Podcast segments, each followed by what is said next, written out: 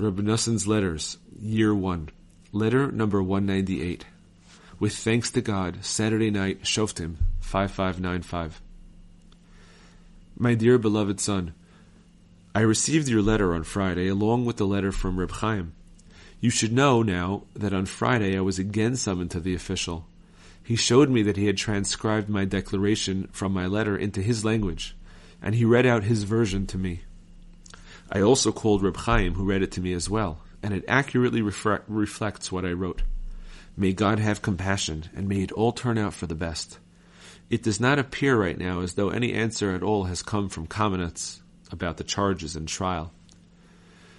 Thank God I spent Shabbat here.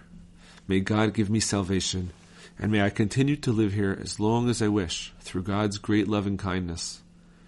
Now, though, we must pray to elicit salvation and compassion so that the verdict will be in my favor and I will be found completely innocent in the trial, just as I am, in truth, completely guiltless in this matter. The whole thing is just slander and lies.